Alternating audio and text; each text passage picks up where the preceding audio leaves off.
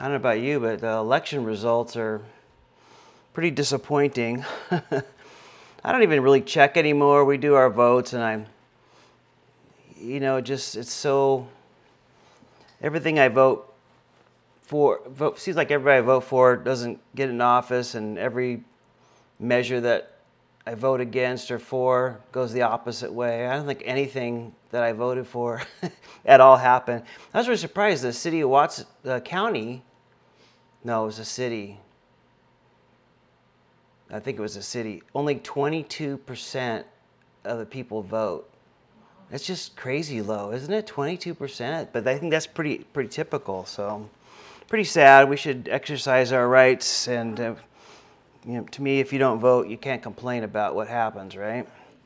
Anyway, so well, we'll just uh, get to Job and hear some more complaining over there as we complain about our situation here. So let's go before the Lord and we'll pick it up in chapter 26. Father, we come before you tonight, Lord, and, and first we do ask that you would just um, move in the hearts and the places of those that are elected, Lord. Um, you know, you're in control of everything. You've established governments, uh, Lord, for, for your reasons, and we know there's a, a number of them, uh, Lord, but we just pray that, you know, as bad as um, a lot of them are, and, you know, from what I know and see, Lord, I, we just put our trust and faith in you and uh, pray that, you know, you would just continue to extend your grace to us.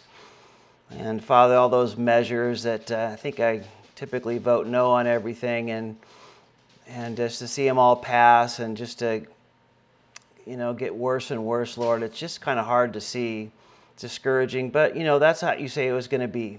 And uh, so we just pray again that we just be lights in a dark place. The darker it is, the brighter we shine, for sure, Lord. And Father, as we, you know, turn to your word now, we ask that you would move in our hearts and our midst and do that great and powerful work that only you can do through your Spirit, Father. For we ask this in Jesus' name. Amen. All right. Well, um, we left off last time ending with uh, the last of Job's three friends uh, speaking. Bildad was the last one speaking, and now their words are done. We don't hear from them anymore. Uh, they're, they're done, they're over. And uh, now, Job, from chapter 26 to chapter 31, is really going to pour out his heart. And he's going to, you know, talk about what they said, things that they brought up, other things that he has to say. So that was all going to happen between that and chapter uh, 32 then another person speaks that we get introduced to that wasn't part of the three named friends, but he'll come up and then uh, thankfully the Lord is going to, around chapter 38, just uh, stop the whole thing and, and set everything straight. So that's kind of where we're headed out here today.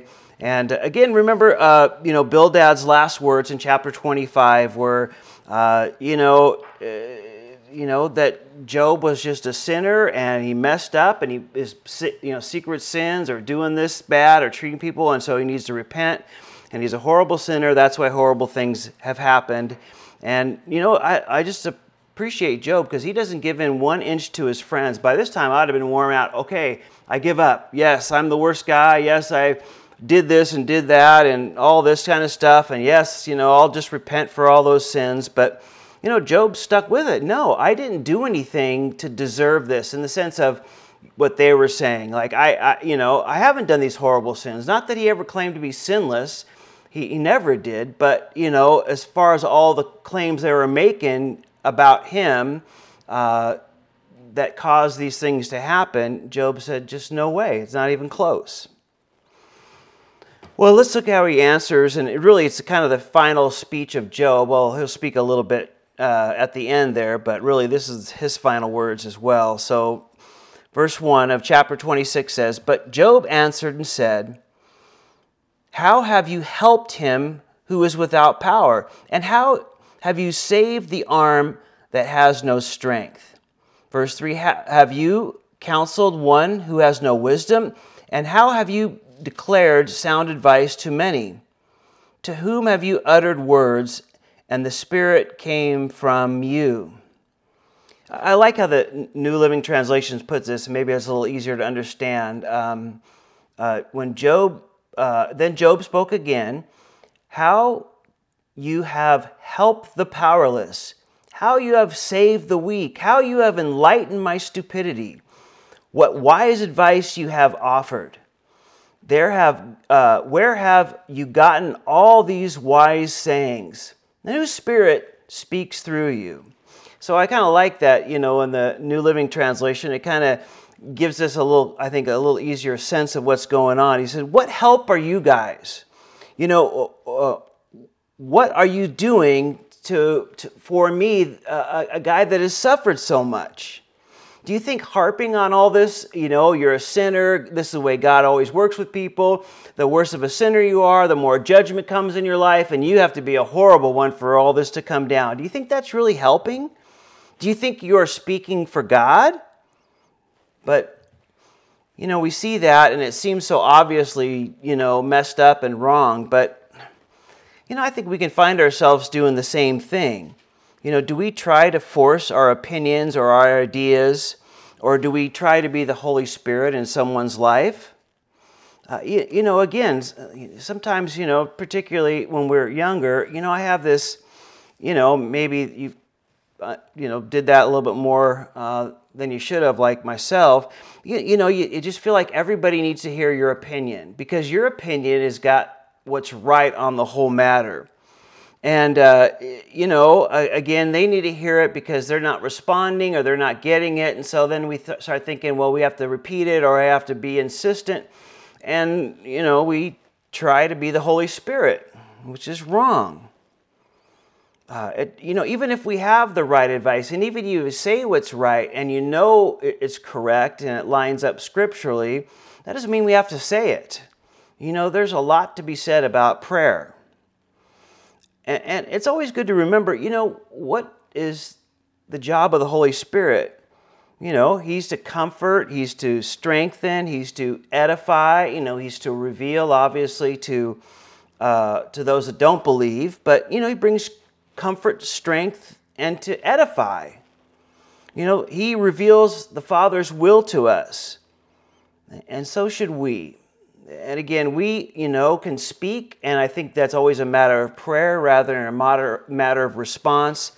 And uh, again, forcing our opinion is just, you know, well, let me get in there and tell you what's going on.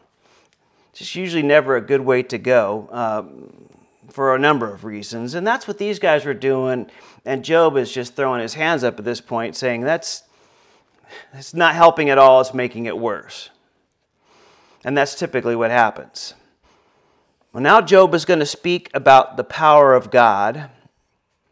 The dead tremble, verse 5 says, those under the waters and those inhabiting them. Sheol is naked before him, and destruction has no covering.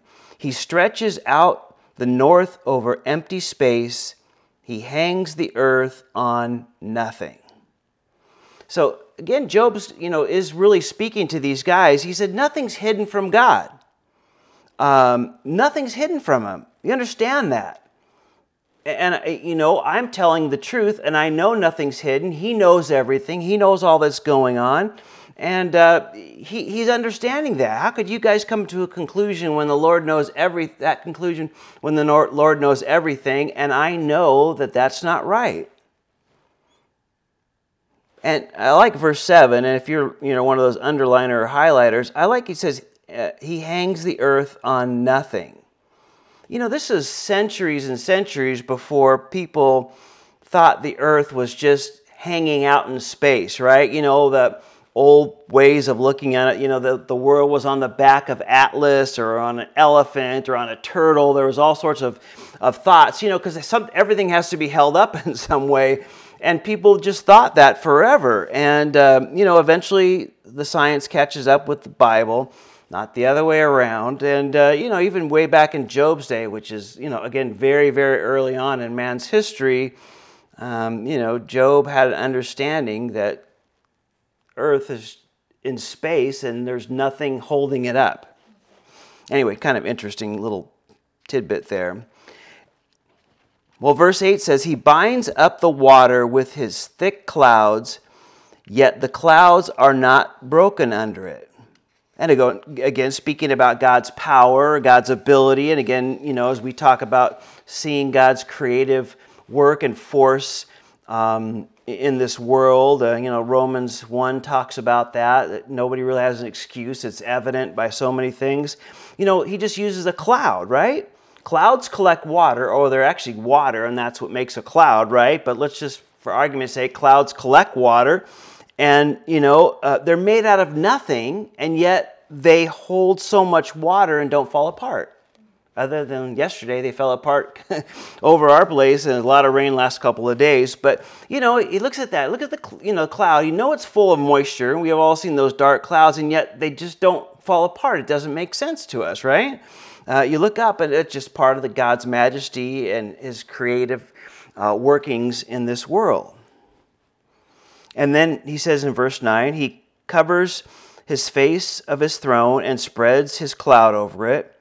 He drew a circular horizon on the face of the waters and the boundary of light and darkness. The pillars of heaven tremble and are astonished at his rebuke. He stirs up the sea with his power, and by his understanding he breaks up the storm. And, and again, just talking about his majesty and his might and what he's in control of all of nature. And of course, we see that presented in Jesus, right? Remember when he, he, he calms the, the storm on the Sea of Galilee. You know, the experienced fishermen on the boat thought, this is it. We're going to die. Jesus, you, you know, might say your last prayer because we're going under. And Jesus told them, you know, why do you have little faith? We said we're going to. I said we're going to go to the other side. We're going to go to the other side, and he calms the storm. And of course, those twelve guys are just blown away on the boat there, you know, and seeing his control over nature. Of course, Job understood his control over nature as well.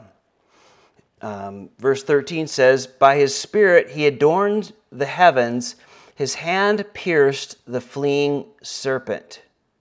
So he adorned um, the heavens. Uh, he, the galaxies, the galaxies are wonderfully decorated. You know, we see the Hubble telescope out there sending pictures back for, I don't know, 10, 15, 20 years, whatever it was. Just amazing thing. And now they have the, you know, the James Webb uh, and that crazy pictures. It was, well, not crazy, but just magnificent pictures of those what they called, was it two weeks ago or a week ago, the pillars of creation. I, I should have probably put that shot up. That's what they call them, where they said it's this is the the uh, a planet or a galaxy forming, and amazing pictures uh, that it sent back. And, and of course, we know that's God just decorating the place, right? Uh, Thanksgiving's coming up. Maybe we just decorate the place or decorate it for Christmas or something like that. You decorate it for a birthday. You know, that's the sense of God saying, I, I, I decorated, I, I, made it nice uh, for you, for my creation. And, um, uh, and again, could there be somebody out there uh, could there be more in God's creation? Well, you know, he doesn't ever address that or say that, but we know how seemingly infinite, you know, space goes out. And, uh, you know, what's he dressing it all up for, for us? Well, that's very possible. And I guess I suppose there's other possibilities as well. But he is just, you know, making it beautiful for us, certainly. Now, it also said his hand pierced the fleeing serpent. And again, it's a little difficult to understand maybe what he's referring to here. He could be referring to a constellation. You know, uh, there was a constellation, and, you know, he put this beautiful constellation of stars together. Or it could be that he is saying that, uh, you know, there's some mythological creature that people, you know, thought was very powerful or something like that, making the heavens or something back in those days. And, you know, he was just saying that you know, he's in control of all that. It's not some mythical serpent or dragon that's out there and, and you know, space whipping all the stars together and doing all these kind of things. No, it, it's the hand of the Lord. And, and so, uh, you know, just the bottom line is just the hand of the Lord creating, you know, the stars and the solar systems and the planets and galaxies and all those kind of things and all the space in between, right? Well, verse 14 says, Indeed, these are the mere edges of his ways. and how small a whisper we hear of him. But the thunder of his power, who can understand?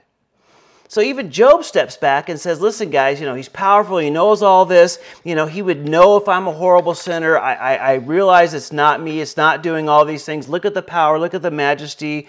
Look at the wonder of God. And, um, you know, at, and just saying those things, we're just really scratching the surface of the majesty and the power of God. We just know so little of him. And that's so true. You know, you could just go and think the most amazing and the most, uh, uh, you know, crazy things that we see in, in nature or in the cosmos or under the ocean or in our atmosphere or anything in between that and all over. And, and you know, when you put all that together, it's just not even scratching the surface of who God is. We know so little of Him. But I think this also, you know, brings Job uh, the comfort, at least, that he understood and has received, and even is receiving, even though it's very difficult for him. But this really does make uh, a difference when we're in tough circumstances, doesn't it? We know that our God is much greater than our problems or our situations you know, if he's putting all that together and doing this and prettying up the universe just for our benefits and and doing all these things and creating all these things, then what's too hard for him? You know, he'll say that a number of times in, in, in Scripture. It's one of those great verses that the Lord ministered to me one time, or a number of times, but one in a, in a, in a, a kind of an amazing way. You know, what's too hard for me? And if we think that, we think of His majesty, and then we look at our problem, and it, it can, comparison to, you know, putting together just the one little galaxy that we live in, just the Milky Way uh, galaxy, you, you know, we, we can't even figure out anything really, just such minor little details about the whole galaxy, and, and yet, you know, He put it together and, and blesses us with that. And now, what's that building a universe compared to the problems we have? Well, he's so much greater than our problems or situations. And again, it brings that sense of, of peace and a sense of solution and a sense of rest, you know, that he will see us through. And he is able to see us through. You know, that just really flies uh, in the face of all this. You know, going back to the beginning, right? We we talked about this in verse or chapter 1 and chapter 2. We had the scenes of heaven rolled back. We have all the information that that Job and his friends uh, don't, receive. We see this, you know, Satan go up and up to heaven, and God asks him where he's been. He said, "I've been on the earth." And then Job says, "I'm sorry." The Lord says, "Have you considered my servant Job? You know, a just and a righteous man. He's doing all this." And then, you know, what Satan's response was, oh, he's just doing that and being, you know, cozying up to you and, and is with you and does what you want him to do because it was what you do, what you give him, how you take care of him, how you bless him. He's just doing it for that. And then, of course, you know, God allowed that to move away. And the Lord says to Satan the next time he, he, he sees him he says, Look, Job's still the same way. I told you it's not about that. And the devil said, Well, that's because you haven't hit him personally. You know, you haven't really made him suffer in pain. That at that he would flee, and uh, he he would split in a second. Basically, what Satan was saying is there is no uh, there is nobody that's in a relationship with God just for a relationship. No way. Do you understand that? He's saying there's no way that somebody wants to have a relationship with you unless they get something or you do something for them or you protect them or whatever it is. It's because they're getting something out of it. That's why they hang in there with you because if you took that away, they would all split because nobody wants any kind of relationship with you just based on a relationship. You know, there's uh, uh, you know, you, you read it and you read the interviews and you hear the interviews of, you know, very wealthy and powerful people. And, you know, one of their complaints, understandably, is that, you know, they don't know who to trust. You know, they're, they're powerful, they're, they're rich, they have a lot of influence because of those things. and, and, you know people are popping up out of the weeds and giving them advice or wanting to help them or seemingly want to be their friend uh, i'm sure that person that won the $2 billion lotto on monday has a lot more friends than they did the day before but um, you know they don't know who to trust you know are they there for the money are they there hanging on my coattails because they'll get some exposure? You know, are they seeking fame in some way? Do they like the feel of power and fame so they want to jump on that bandwagon and be a part of it, even if it's a, you know, not the main one? You know, why are they really here? Is it what they get out of it? And, you know, that does happen, and that's very common for people to do. But, um, you, you know, the, the devil's accusation, you know, proves in the end that that is not true. And that's why he always tries to move us away from a relationship and have an intimacy with him. You know, there's always that wedge there. You know, you don't want to do that because of him, or look how he is, or all the things that he throws at people to, to you know, separate them from uh, our Heavenly Father. And Job is going to prove that, you know, very on in recorded history of man that that's not true. He is and worthy of an intimate and personal relationship outside of anything else. And that's more important and more wonderful than all the blessings and all those other things that, that come along with a child of God. Important for us to remember that. Well, chapter 27, Job's going to continue with his long response here. And, you know, verse 1 says, Moreover, Job uh, continued his discourse and said, As God lives, who has taken away my justice? And the Almighty, who has made my soul bitter? As long as my breath is in me and the breath of God in my nostrils, my lips will not speak of wickedness, nor my tongue utter deceit. Far be it from me that I should say that you are right. Till I die, I will not put away my integrity from me. My righteousness I hold fast, I will not let it go. My heart shall not reproach me as long as I live. And, you know, here's Job. He's doubling down on this. He, Job says, you know, uh, I don't understand why God has allowed this to happen, right? God's taken away. It seems like there's no justice because this doesn't seem to make sense because, you know, I, am what these guys are saying, I'm being judged for my sin, but I realize it's not that sin that's causing this, and I don't understand that. But notice what he does say. Even in that case, I'm still going to do the right thing. I am not going to stop, it's not going to stop me from being righteous and to living uh, for the Lord as I know I should. I am not going to let that stop me. You know, again, that's what we all face at some point and maybe a number of times in our Christian walk, right? We can have the attitude, well, you know, Lord, if you're going to be that way, then I'll just be on my way, right? Uh, again, uh, we can give ourselves excuses to do what we please. Well, I have a bad attitude, or this is happening, or that's going on. And, you know, so we have these bunch of excuses why we're doing that, why we're not living at the, way the Lord wants us to live, and uh, doing all this. Job, Job wasn't going down that road of excuse. He said, I'm not going to do that. I'm not going to have a bad attitude and give up on this and do that because things aren't working out the way I thought they should or in the time that they should. And I'm not going to give into the pressure you guys are putting on me to agree with your ideas. I'm just not going to do it. I, am going to do what's right, you know, uh, no matter what. What a, you can understand why God called him a, a great man, a great righteous man who, who, who loved him.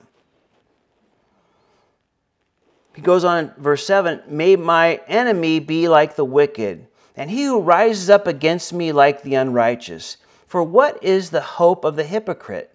Though he gain much, if God takes away his life, will God hear his cry when trouble comes upon him? Will he delight himself in the Almighty? Will he always call on God?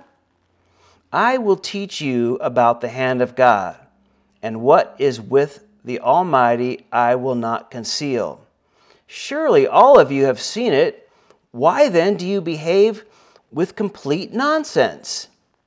And uh, again, Job is saying here there is no profit in being s- sinful, right? And just because things aren't working out the way you like them to, or the way you thought they should, or God's not responding in the way that you think He should, or in the time, or you don't like His response, um, you, you, know, uh, you know, I, I'm I'm not going to turn away from the Lord because that that's going on, and I know there's no profit in turning away and being sinful. You know, Job understood if you head down that road, where does it lead? Away from God and away from the intimacy that He wants to have with us. And what we do when we do that is we prove the devil right. Uh, you, you, know, and his accusation that he's making, you know, against Job, we end up proving him right in this, in that sense. When we, you know, uh, you know, you've run across people, and maybe even thought of this yourself at times. You know, when they, you know, say they are disappointed or they, you know, uh, are disappointed in God or, or, gave up on God. Well, I used to go to church and, uh, you know, but this happened and, and, you know, that worked out and this went all wrong because of that. And, you know, it just it didn't happen. So I thought, no more. I'm just going to do my own thing. I'm going my own way. And I don't know how many people I've talked to in, you know, in my life that have said that or something similar. Yeah, I used to do that. I used to be believing in the Bible and Jesus and all that stuff, but you know, blah blah blah happened, and now you know I just been doing my own thing for ten years now or whatever, twenty years or something like that. And and and, Job's saying there's just no profit in that.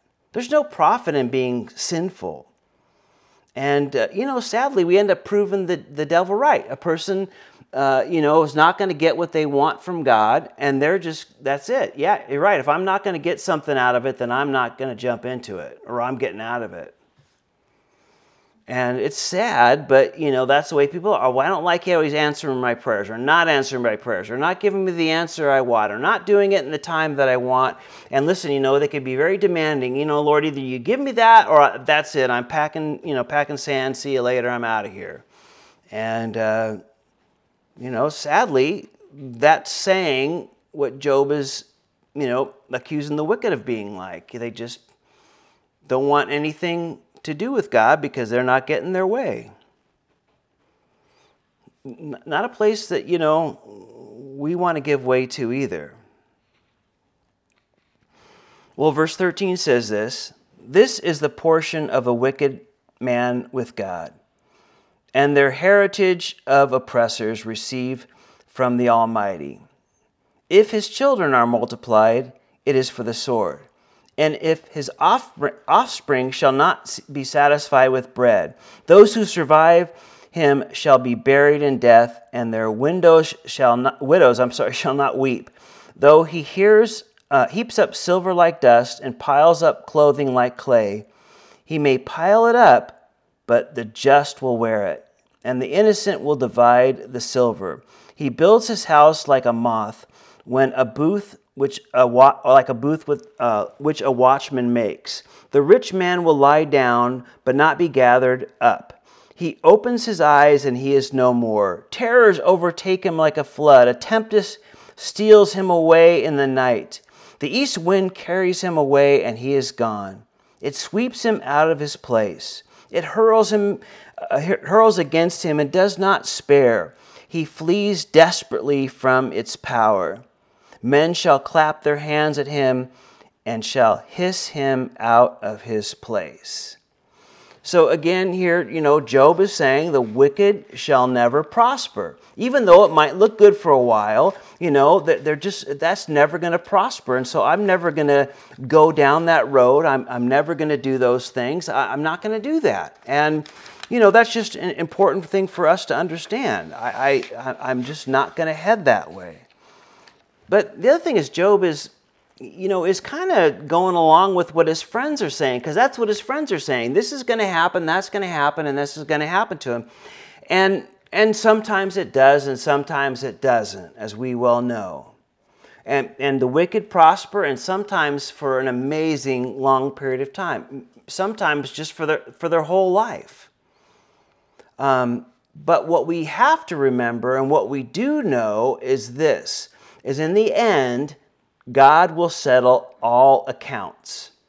And the great thing is, we don't have to. He is going to take care of it. He's going to settle all the accounts.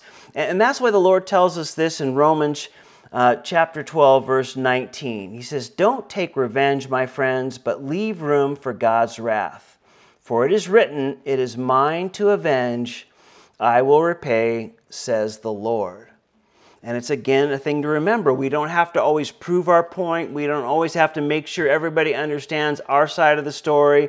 We don't have to always come out, you know, uh, uh you know, taking care of all these things. And you know, you just pretty soon the devil, one thing he'll get you to do is chase your tail and chasing down all these rumors and chasing down what people say and worry about that and correcting all this or somebody took advantage of me and I need to, you know, take them to here and do this and go to court and, you know, blah blah blah and that just, you know, there's 6 months of your life, you know, gone in this bitter struggle over something that we could just say, Lord, you know, you're in control. I know in the end, everything is going to get settled righteously before you. And you're going to do what's right. Therefore, I can just leave that in your hands. And I don't have to take up that mantle and make sure it's done and make sure that I'm proved right or I make this injustice right, you know, people that have taken advantage of me. We could take a lot of pressure off our lives if we just really just understood and let that sink in and allowed the Lord to, well, repay or take care of it, you know. And uh, it's, it's a good lesson to learn. And Job's going to continue before he kind of hits the, the dumps here in chapter 28 now. He's going to use the illustration of mining uh, to talk about wisdom, which is a, a, a, a great uh, thing for us to understand. And um, well, I didn't. Sorry, I didn't put Romans up there. There's there it is. Surely, um, verse one of chapter twenty-eight. Surely there is a, a mine for silver and a place where gold is refined. Iron is taken uh, from the earth, and copper is smelted from ore. Man puts an end to darkness and searches every recess for the ore in the darkness and the shadow of death. He breaks open a shaft away from uh, a people, and in places forgotten by feet, they hang far away from men. They swing to and fro as for the earth. From it comes bread, but underneath it is turned up as by fire. Its stones are sources of sapphire. It contains gold dust that uh, that path no bird knows, nor has the falcon's eye seen it. Uh, you know, this just gives you a picture maybe of a mind, just understanding what he's saying here. You know, he's talking about how difficult mining is um, and finding those hidden rewards, you know, tunneling from underground. You know, there's great wealth there. That's what he's saying. You know, and even as good as the falcon's eyes are, they can see, you know, anything from way up in the sky you know, they can't see all the riches and the treasures that lay underground that men go into this darkness to, to find. And, and they spend this difficult days and weeks and months and years tunneling down in, in, these hidden places, as Job calls it, these dark places, uh, to gain, because there's great wealth found there. And he'll continue on with that and he'll give application in a minute. He says in verse 8, The lion, a proud lions have not trodden it, nor has the fierce lion passed over it. He puts his hand on the flint, he overturns the mountains at its root. He cuts out channels in the rocks, and his eye sees every precious thing. He dams up the sp- streams from trickling. What is hidden, he brings forth to light. But where can wisdom be found? And where is the place of understanding? Man does not know its value, nor is it found in the land of the living. The deep says, It's not in me, and the sea said, It's not with me. It cannot be purchased for gold, nor can silver be weighed for its price. It cannot be valued in the gold of Ophir, in precious onyx or sapphire. Neither gold nor crystal can equal it, nor can it be exchanged for jewelry of fine gold. No mention shall be made of coral or quartz, for the price of wisdom is above rubies. The topaz of Ethiopia cannot equal it. nor can it be valued in pure gold. Wow, Job just goes on to tell us the value of wisdom. To have this wisdom of God is far greater than all the gold and silver and the precious stones that a person could mine underground. You know, these animals walk over it, people walk over it, all this happens, and they don't understand these great riches are before them, and somebody, you know, takes the effort and the time and the work to go down there and dig them out and comes up with things of great value. And that's what he's saying here. That's what wisdom uh, from God is, is to be. It's, it's something of, of the greatest value, more valuable than, than anything else. And again, we know people that spend their whole lives, their free time, their lives just trying to get more and more and more and more and more, working for this and working for that, and getting this and then having that, and getting enough money and getting more money. I mean, I just don't understand these billionaires and multimillionaires that we have in California, and you see them starting another business or doing this or investing in that or doing over here, and it just, they can't stop. They can't just say, hey, I got $10 million, which is nobody says, but, you know, or a $100 million, that's enough, you know, because it's never enough. And, and again, uh, they, they just, you know, spend all their life looking for something, and something, and they, what they leave aside is something far more valuable, which is the wisdom of God. And I'll like this quote, I'll put it up here. It says this There are many things that money cannot buy.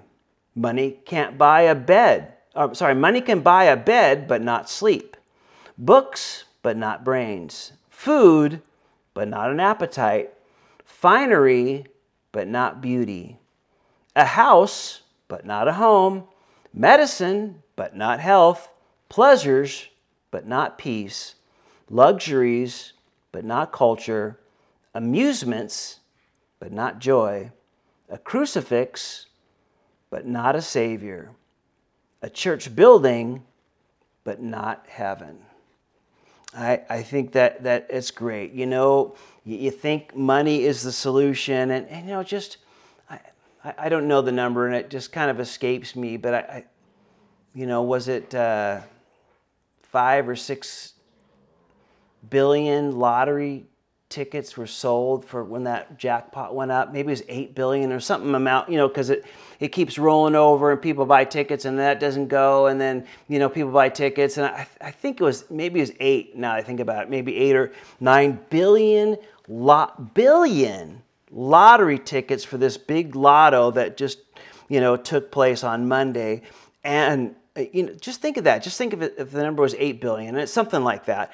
Uh, 8 billion. That's the population of the world. A little bit better, maybe, than the population of the world. That's how many people just in the United States, and I think Puerto Rico is part of it too, you know, but that's just a little island. And, and it's not all the states. I just you think of how much people spend just on that alone, not counting anything else. You know, we had these propositions in California too about allowing more gambling and sports betting and all this nonsense. And just think how many billions and billions of dollars people are trying to get rich quick, you know. But if I just hit this, if I just bet this right, if I just buy the right lotto ticket, you know, everything is going to be wonderful in my life. But, you know, you read this little list that's here and it can buy those things. But what's really important, it can't, right? As that quote said there. Well, let's look at verse 20 from where does uh, where then does wisdom come? And where is the place of understanding? Is it hidden from the eyes of all living and concealed from the birds of the air? Destruction and death say, We have heard a report about it with our ears. God understands its way and he knows its place.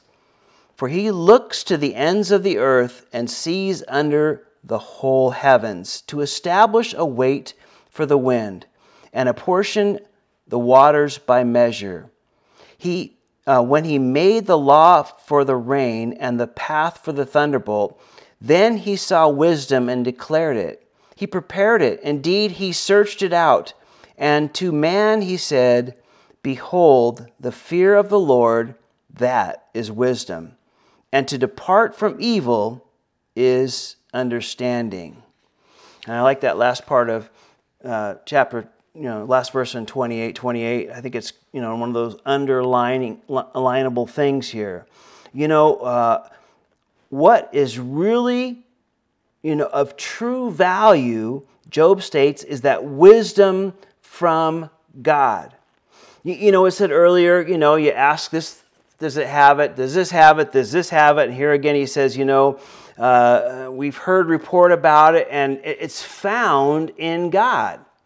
It's out there, but it's only found in Him. That, that's, you know, uh, what's really of true value is His wisdom and doing thin, things His way. That, that's, a, you know, a, that's something you can't put a price on.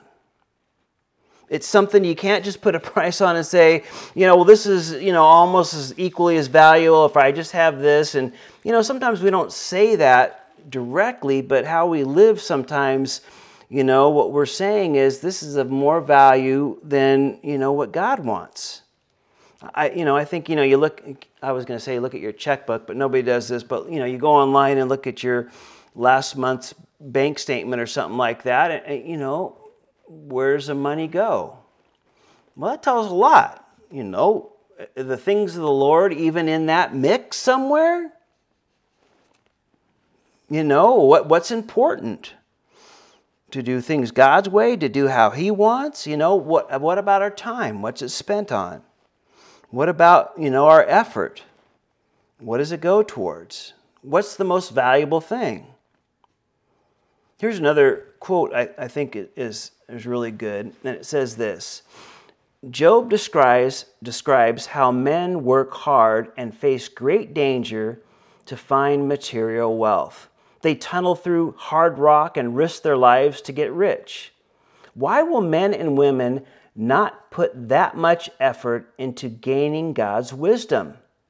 The Word of God is like a deep mine. It's filled with precious treasures, but the believer must put forth an effort to discover its riches.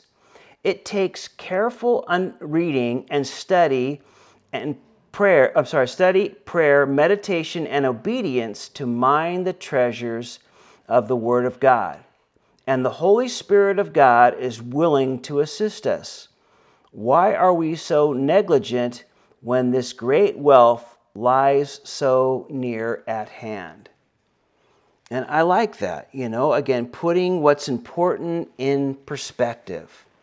And certainly, I think, you know, Job, in his place right here, you know, in the last few ver- chapters, you know, is just really kind of pulling himself out of the, you know, the, the, the deep darkness and getting a big perspective on everything up until this point here now for this last little bit, which is, you know, great. But sadly, in chapter 29, he's going to start to look back and it's a heartbreaking thing to do when you're in Job's position. You get to a very low place.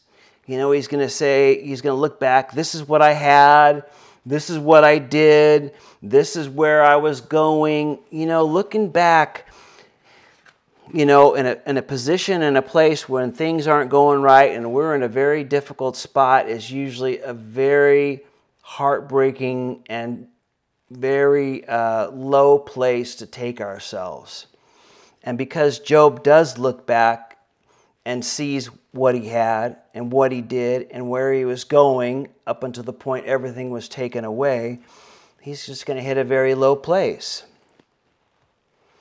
Well, let's look at verse 1. Job further continued his discourse and said, Oh, that I were as the months past, as in the days when God watched over me, when his lamp shone on my head, and when by his light I walked through darkness, just as I was in the days of my prime, when the friendly counsel of God was over my tent, when the Almighty yet uh, was with me, when my children are around me, when my steps were bathed with cream and the rock poured out rivers of oil for me. So here Job is looking back at what he had. And again, looking back in the past can be very crippling thing. You know, I had such great, and this was going on, and this, you know, my children were around. You know, he lost all of his children. And, uh, you know, cream and, and rivers of oil, you know, and that excess was just, just showed how, how blessed he was materially, right? Materially. And, you know, and he's looking back and he's seeing now he doesn't have anything he is miserable in his pain and you know everything is gone sitting in ashes it's just horrific and it's very very crippling just looking that way. You know philippians 3 uh, says this um, and it's a great reminder for for all of us and uh, i'll put it up there. It says not uh, that i've already obtained or I am ready, already perfected, but I press on that I may lay hold of that which Christ Jesus has also laid hold of me. Brethren, I do not count myself to have apprehended, but one thing I do, forgetting those things which are behind, and reaching toward those things which are ahead. And I like that. It's a good reminder for us is that, you know, I haven't obtained, uh, but I, I know I'm not perfect. I haven't done anything, but you know what? I, I'm trying to lay hold of, of, you know, Jesus and what he has done. And, uh, you know, I, I, I got to forget about all those things, what's behind, so that I can reach forward. And we have to be careful not to keep our hearts and our minds in the past because then we miss the present. You know, it's a hard lesson to learn. It was a hard lesson for me to learn, and I still trip and bumble and fall over that, but you know, it's it's an important thing to remember. And Job is just looking back what he had and what he doesn't have now, and it's just it's heartbreaking. And, and then verse 7, you know, he's going to start saying, This is what I did. When I went out to the city gate, when I took my seat in an open square, the young men saw me and hid. The aged rose and stood. The princes refrained from talking and put their hand to their mouth. The voices of nobles were, was hushed, and their tongue stuck to the roof of their mouth. When the ear heard, then it blessed me, and when the eye saw, then it approved me because I delivered the poor who cried out, the fatherless, and the one who had no helper. The blessings of the perishing man came upon me, and I caused the widow's heart to sing for joy. I put on righteousness, and it clothed me. My justice was like a robe and a turban. Verse 15 says, I was eyes to the blind and feet to the lame. I was father to the poor, and I searched out the case that I did not know. I broke the fangs of the wicked and plucked the victim from his teeth.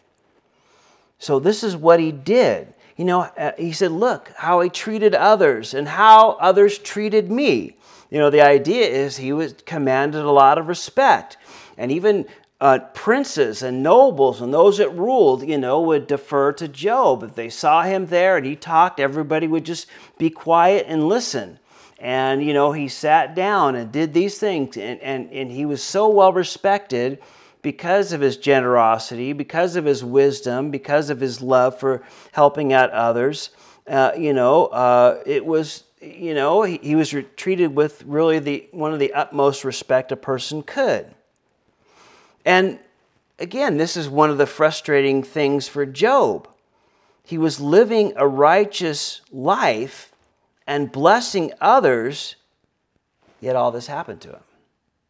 And that was one of his frustrating things he couldn't understand. You know, if I sinned, well, I could understand why this is coming down on me, but I hadn't. So why is all this coming down on me? And so he looks back, what I had, what I did. And then he talks about where he was going, you know, before all this, the carpet was pulled out from under him, so to speak. Verse 18 said, Then I said, I shall die in my nest and multiply my days as the sand. My root is spread out to the waters, and the dew lies all night on my branch. My glory is flesh within me, and my bow is renewed in my hand. Men listened to me and waited, and kept silent for my counsel. Then my words they did not speak again, and my speech settled on them as dew. They waited for me as for the rain, and they opened their mouth wide as they can for the, for the spring rain. If I mock them, they did not believe it, and the light of my countenance they did not cast down. I chose the way for them and sat as chief. So I dwelt as a king in an army, as one who comforts mourners. So again, Job is just going on here saying, you know, this is where I was going. You know, my roots were spread out. Now the idea is, you know, I had lots of children, I had lots of sons. You know, the family line was going to continue. All this work and all that he built up for all those businesses he had, you know, it's going to bless them and, and, provide for them. And, uh, you, you know, it was like, you know, a plant, you know, finding its roots near a source of water. You know, they just grow and grow. I you know, we live, live by the slough, and and when we first moved in, that wasn't wasn't much behind our house at all. I look back at some pictures, and you know, now these trees are you know 50, 60, 70 feet in the air, and it's just you know covered, and, and there's just kind of a, a beautiful place, and the trees even arch over the the, the pathways, and it's just really beautiful. And it's because there's always water in that slough, right? Even during the droughts, there's always some water, and they always have that source. And so, you know, they're healthy. And that's what Job was saying. I'm like a tree by the water there. Um, you know, uh, when I spoke, it was like, you know, a farmer waiting for, for rain coming down. And they just welcomed it. You know, it was just, uh, you know, a blessing to everybody, and I was blessed. And again, Job was frustrated. Though he was doing the right things, things weren't going right. But again, that's nothing new uh, uh, at all. And, and, of course, we have a lot of warnings and a lot of uh, teachings along that same effect that don't expect, you know, living righteous is going to get you a get out of jail free card, so to speak, right? There is going to be difficulties. There is going to be heartaches for those that live righteous. You know, Peter tells us that. And here's this verse in Second Corinthians, which we'll get to on Sunday morning. Um, oops, I um, didn't leave verse 14 there. Oh, well. Um, you know, we're looking at it on Sunday morning. We'll get to that in a few weeks. But it says this But we have this treasure in jars of clay to show that this all surpassing power is from God and not from us. We are hard pressed on every side, but are not crushed, perplexed, but not in despair, persecuted, but not abandoned, struck down, but not destroyed. And the next slide says, Therefore we do not lose heart, though outwardly we are wasting away, yet inwardly we are being renewed day by day. For our light and momentary troubles are achieving, for us eternal glory that far outweighs them all. So we fix our eyes not on what is seen, but on what is unseen. For what is seen is temporary, but what is unseen is eternal. And, and even the great Paul the Apostle, who was just you know, following the will of the Lord and doing, sharing the gospel and, and just really doing everything the Lord called them to do to a, a very great degree, as far as I can tell, in an amazing way. And yet, look what he says, you know, we're hard pressed and all these things are happening, but he realizes, you know, God is still, you know, taking care of us. It's not, you know, we're hard pressed, but we're not crushed, you know. Uh, we're, uh, you know, it's difficult and heartaches and difficulties and that, you know, are, are hard to endure, but, you know, he says we don't lose heart. And even though he said we're outwardly wasting away, yet, you know, the Holy Spirit is renewing us and giving us the strength to move forward. And we realize that you know there's these light and momentary troubles and trust me when paul goes through 2 corinthians chapter 11 i wouldn't call those light and momentary troubles but he did and he realizes this is just temporary uh, and because it's seen and what's unseen what's happening what's going to come forth is eternal and is so much greater and so much more uh, wonderful that i endure these things because i know what lies on the end. I, I have my eyes on the prize, so to speak.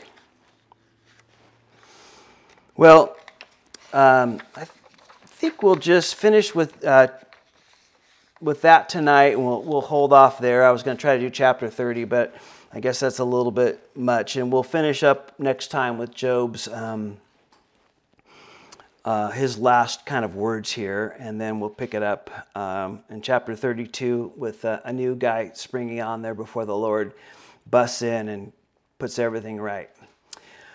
Father, we just thank you again for these words and the encouragement, Lord, um, that you give us through this book. And though it seems like it kind of goes on and on, Lord, but you know, those are lessons that you want us to learn and understand and know and have repeated to us because there are things that go on in our lives today, and it's just uh, as important and relative as uh, it was back in those days. And it always has been in every day. And so, Lord, we thank you for these things and help us to, to gather and to learn and to grow in our, our love and our knowledge and the wisdom that you give us, Father. Help us to be those that search it out and desire to have it uh, above all those other things that we talked about. It's the prize worth trying to have. It's a prize of worth attaining and, and working towards, Lord. Help us to, to do that and fix our eyes on not what is seen, which is temporary, but what is unseen, which is eternal. Help us to be those people, for we ask this in Jesus' name. Amen. Amen. May the Lord bless you and we're good.